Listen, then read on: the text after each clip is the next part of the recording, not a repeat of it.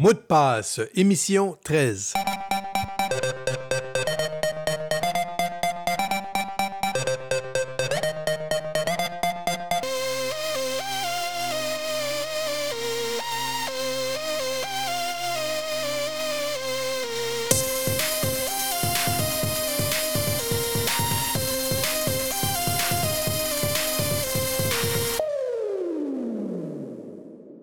Bonjour à vous, mon nom est Roberto Gauvin, je suis spécialiste de l'éducation et entrepreneur d'école chez Cyber Nouveau-Brunswick. Bienvenue à cette autre émission de Mot de passe offert en balado diffusion. Toutes nos émissions sont disponibles sur mon blog en visitant l'adresse robertogauvin.com, sur la plateforme SoundCloud et aussi sur Apple Podcast.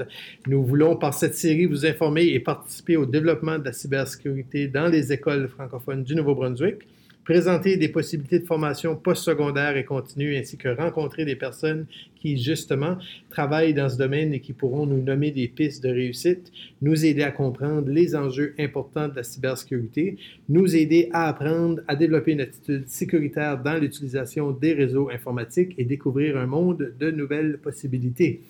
Voici donc ce qui vous attend au courant des prochaines minutes et des semaines à venir. Merci encore d'être là et bonne écoute.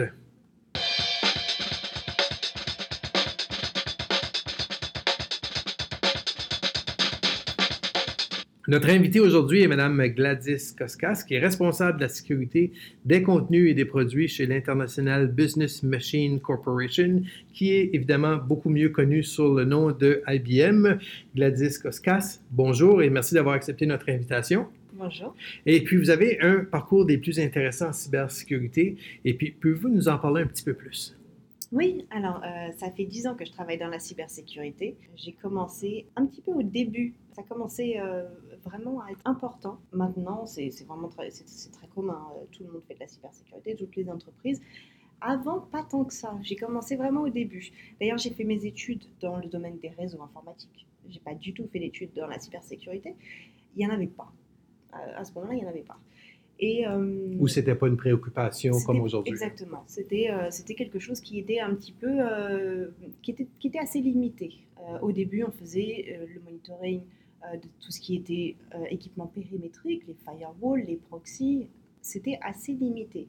Aujourd'hui, il y a beaucoup plus de beaucoup plus d'équipements qu'on qu monitore. Il y a toujours ces équipements périmétriques qui, qui, qui s'occupent de faire la sécurité de, de l'entreprise. Une première barrière, disons mais on va plus loin, on, s'intéresse aussi à ce que la voiture dit, à ce que le frigo dit. Est-ce qu'on peut dire que maintenant, l'utilisation de l'Internet, qu'on en fait est évidemment plus virtuelle, donc à ce moment-là, le, besoin de sécurité est beaucoup moins mécanique, mais peut-être plus informatique. Oui, on peut dire, on peut dire ça. Et le plus important, euh, c'est que maintenant, avec tout ce qui est cloud et, nouvelles technologies, la sécurité ne se fait plus seulement au sein de l'entreprise, mais vraiment partout et sur Internet euh, également. Ouais, parce qu'avant, on, avait, on pouvait mettre une clôture pour protéger l'édifice, puis essentiellement, on était, on était très bien protégé.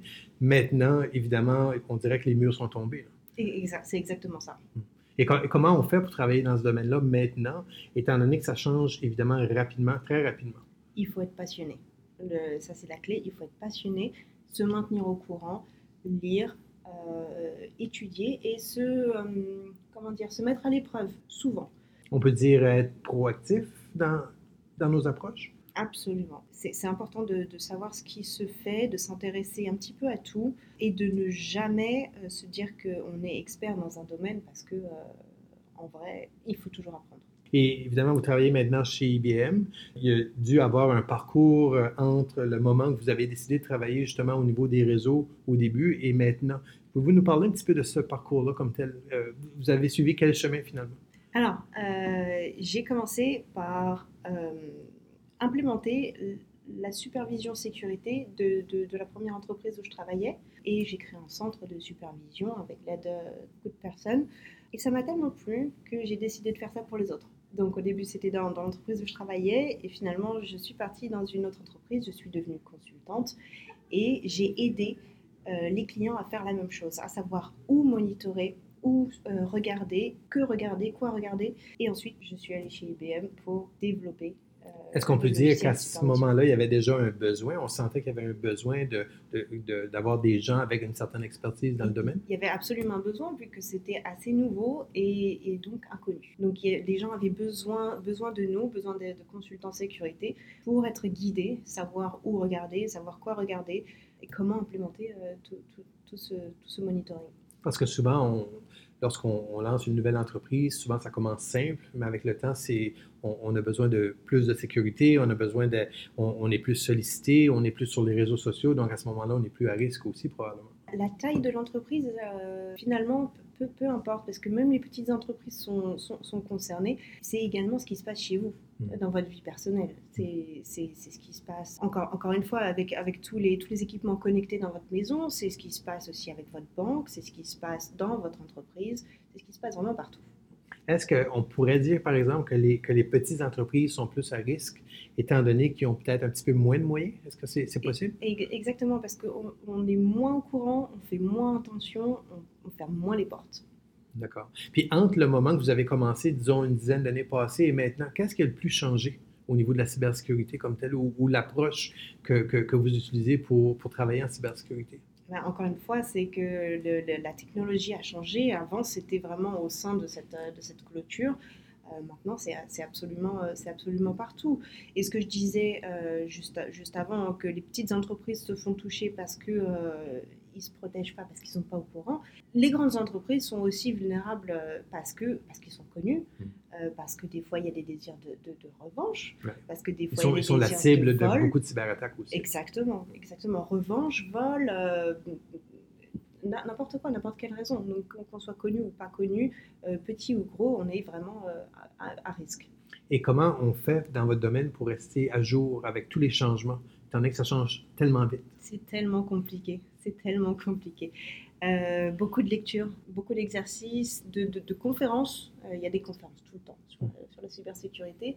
Je pense qu'il y a un réseau assez intéressant aussi de partager justement des connaissances pour, pour, pour aider tout le monde. Oui, oui, oui, tout à fait c'est vrai que, que, maintenant les connaissances se partagent de plus en plus.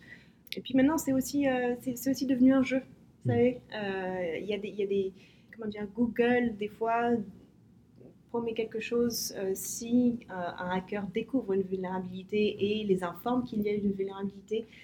et, c'est, à leur avantage dans un sens aussi. Exactement, comme ça ils savent, ils peuvent corriger. Et, voilà, il y, a un petit jeu. Et les gens, pour réclamer leur prix, doivent se faire connaître aussi. Donc, c'est ça. Ouais. Et puis, je crois, je crois qu'on joue un peu au chat et à la souris en cybersécurité. Donc, on veut toujours garder un pas en avant de ceux et celles qu'on appelle peut-être les black hats ou, les, ou les gens qui vont peut-être avoir euh, euh, envie de bousiller un peu nos systèmes. Oui, c'est vrai qu'il y a les deux camps, euh, white hat et black hat il, se relance constamment, probablement. Oui, oui, oui. Ouais. Il y a des défis, on le sait, pour travailler en cybersécurité. C'est pas un travail qui est facile. Est-ce qu'il y a plus de défis, selon vous, en étant une femme? Parce que je dois dire qu'à notre émission, on accueille des gens euh, depuis un an déjà. On, est rendu à la 13e émission de, de, de Mot de passe. Et puis, vous êtes la première femme que j'ai réussi à trouver qui parle en français aussi au Nouveau-Brunswick. Est-ce que c'est un, défi de surplus pour euh, travailler dans ce domaine-là pour vous? c'est vrai que les femmes sont rares dans, l'informatique en général, hein, quel, que soit le, quel que soit le domaine. Euh, mais on en trouve de plus en plus. C'est vrai que je, suis assez contente de, ça. Je veux dire qu'on a la chance d'être dans un pays où les femmes maintenant peuvent faire ce qu'elles veulent, ce qu'elles ont envie. C'est pas le cas dans tous les pays. Donc, si euh, elles ont envie de faire de l'informatique, si elles ont envie de faire de la sécurité, il faut y aller. Il faut y aller, il faut se battre. Et c'est de plus en plus accepté, vraiment. Euh, J'ai pas trop de, difficultés. Et y a, effectivement, il y a toujours une ou deux personnes qui sont un petit peu restées dans le, je sais pas, dans, les anciens temps, quelque chose comme ça, qu'il faut, qu'il faut un petit peu bousculer pour changer leur, leur façon de penser. Mais globalement, c'est très bien reçu. Et oui, il faut juste euh, s'amuser. Avez-vous l'impression de, de devoir ou d'être un modèle, par exemple, pour des jeunes filles qui aimeraient travailler dans ce domaine-là? Euh, mon équipe, c'est extraordinaire, mon équipe est quasiment composée uniquement de femmes. Ah oui, hein? Ouais, c'est la première fois que ça m'arrive. Euh, dans les dix ans que j'ai passé euh, en, cybersécurité, j'étais toujours la seule. Et maintenant, dans mon équipe, il y a quasiment que des femmes. Je suis très, très, très heureuse.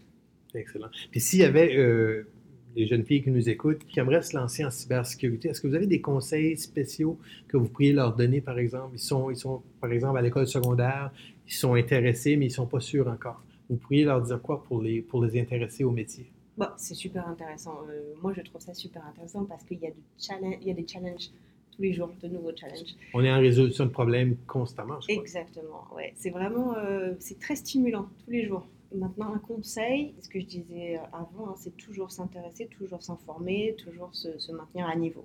Ça, c'est vraiment la, la, base. Mais si on, est, euh, si on aime ça, euh, vraiment, c'est top.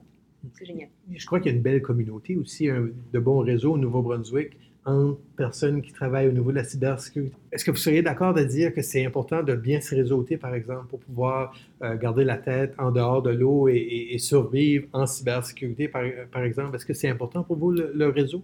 C'est très, très important. C'est très important parce que, déjà, un, on ne peut pas tout savoir.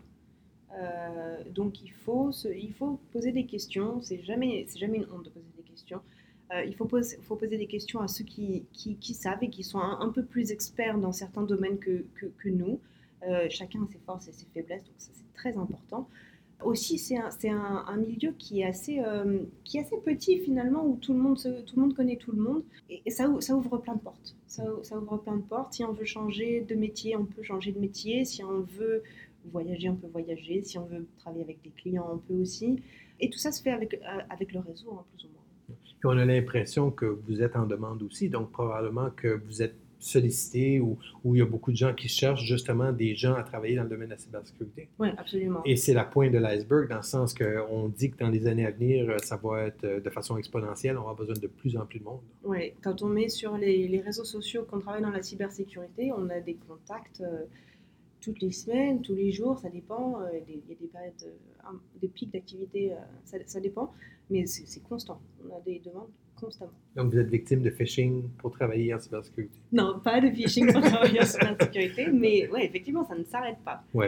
Et puis, euh, un an passé environ, vous étiez à Paris, donc vous, ouais. vous, êtes originaire de la France. Oui. Vous êtes ici maintenant depuis à peu près un an.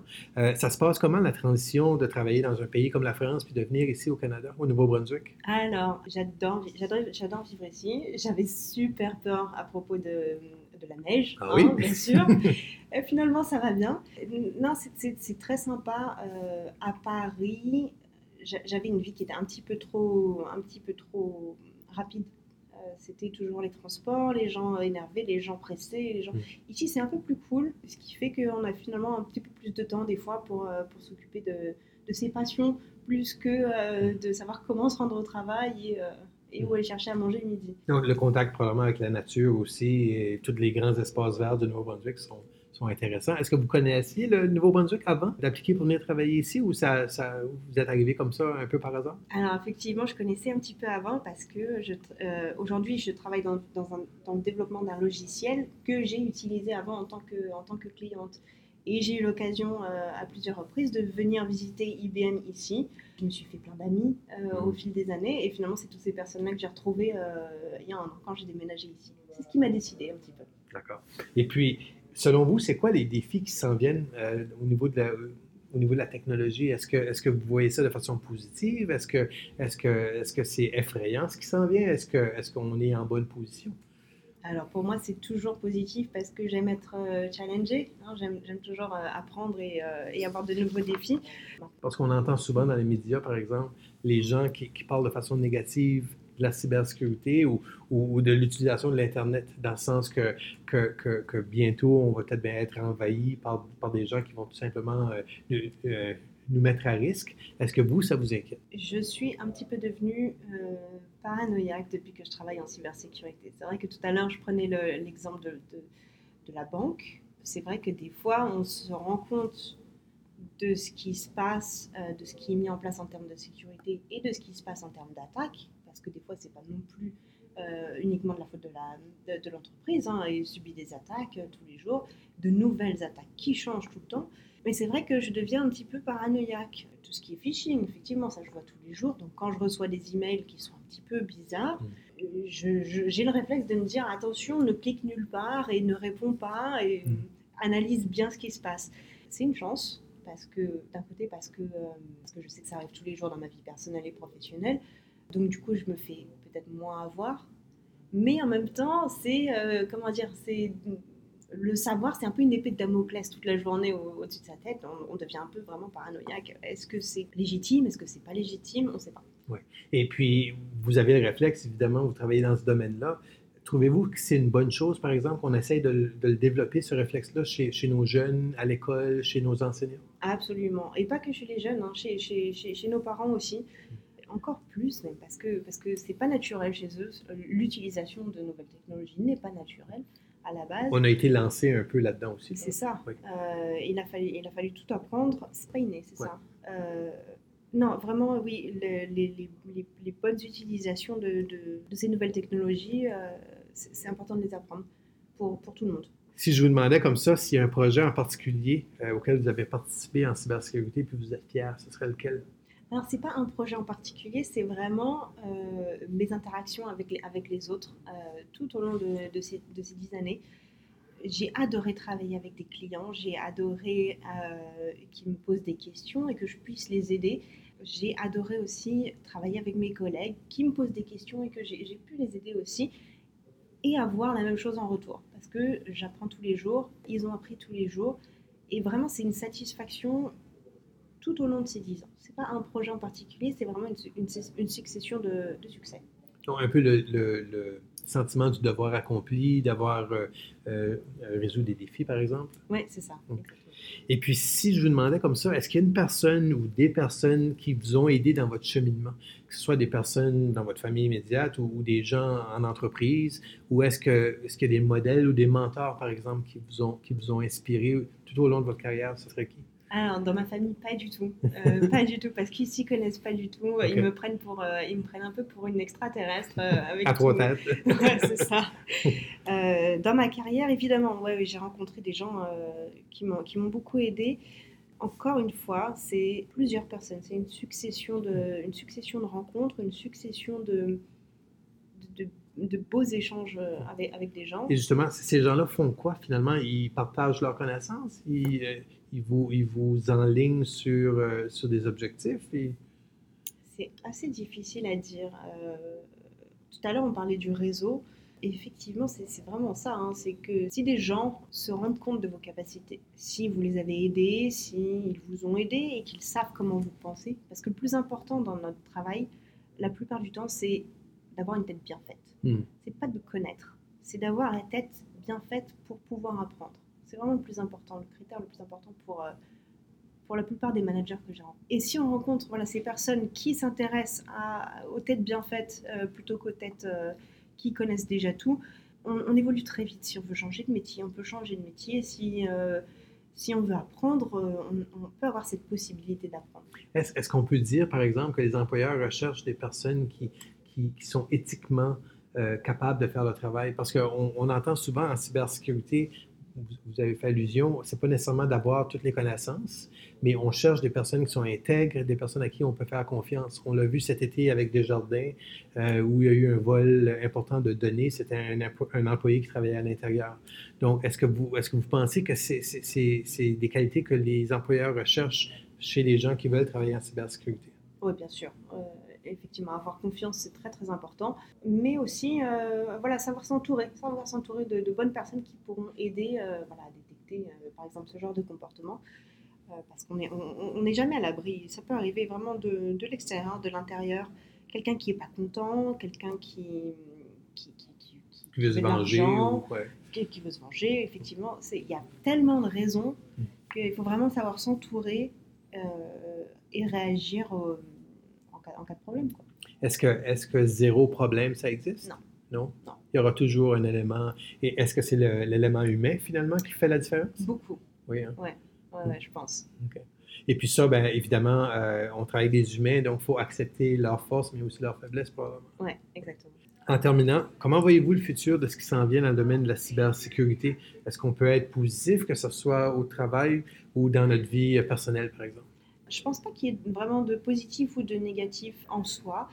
Les, technologies ont évolué. Ce qui est bien, c'est que notre façon de penser évolue aussi. On parlait de l'éducation des, plus jeunes, euh, mais aussi des plus âgés. Si on reste à jour, je pense que ça ne sera pas pire.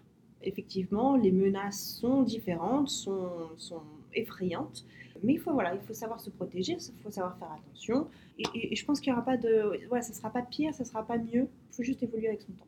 Et, et, voir aussi comment on travaille ensemble, dans le sens que maintenant, plus que jamais, les pays et les entreprises auront à travailler ensemble en collaboration justement pour être proactifs et, se préparer à, d'éventuelles attaques qui, vont, on sait qu'ils vont venir à un moment donné.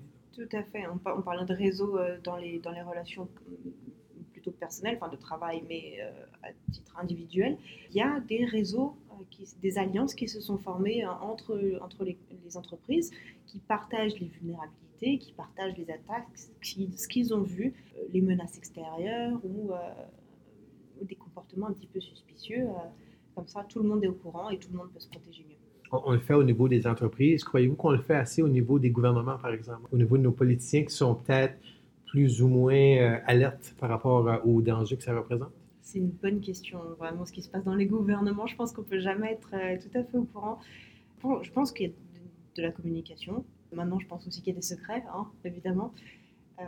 je ne sais pas. Il y, a, une mesure qui est passée en Europe en mai 2018, il me semble, qui vise à, protéger mieux euh, les données personnelles euh, des employés, des clients. Effectivement, il y, a, ces données-là qui sont très très importantes, qui, valent beaucoup euh, en termes d'argent ou de connaissances. Il y a les secrets de fabrication. L'exfiltration de données, par exemple, c'est vraiment un sujet, un sujet à part entière. Il y a beaucoup de choses à, défendre, beaucoup de secrets à, garder. Et même nous, dans notre vie personnelle, souvent, on, va embarquer sur les réseaux sociaux, par exemple, puis on, y va de façon un peu aveugle, c'est-à-dire qu'on, je ne veux pas dire qu'on vend notre âme au diable, mais on est presque rendu à, signer n'importe quoi pour avoir accès à, certains outils du web. Exactement, c'est vrai. Euh, et on, parlait de, paranoïa un petit peu tout à l'heure. Je ne suis sur aucun euh, réseau social à part un professionnel. Qui est LinkedIn. Qui est LinkedIn. Et, et pourquoi celui-là et pourquoi pas les autres, si je peux vous demander? Bah, encore une fois, pour essayer de garder le contact. Parce que c'est facile de garder contact au sein de son entreprise. C'est facile de garder contact avec certains de ses collègues proches euh, parce qu'on a leur numéro. Mais pas tout le monde, pas, toutes ces, pas tous les gens qu'on a rencontrés. Donc c'est vrai que j'ai choisi LinkedIn comme étant mon seul euh, réseau social. Tout le, tout le reste, euh, je, je, je suis nulle part. D'accord. Et puis, euh, si comme ça, vous aviez un conseil à donner à monsieur, madame, tout le monde qui, qui se lance justement sur les réseaux sociaux, ce serait quoi? De faire attention à ce qu'on partage, parce qu'une fois que c'est sur Internet, ça y reste. On est pris avec. On est pris avec. Merci beaucoup, Gladys Koskas. Euh, je vous rappelle en terminant que vous êtes responsable de la sécurité des contenus et des produits chez IBM. Euh, je vous souhaite évidemment une bonne continuation, puis je vous remercie d'avoir pris le temps de répondre à nos questions. Merci beaucoup. Puis merci aussi à vous tous d'avoir pris le temps de nous écouter en balado-diffusion. Puis je vous invite bientôt à nous retrouver dans un prochain épisode de Mot de passe. À la prochaine.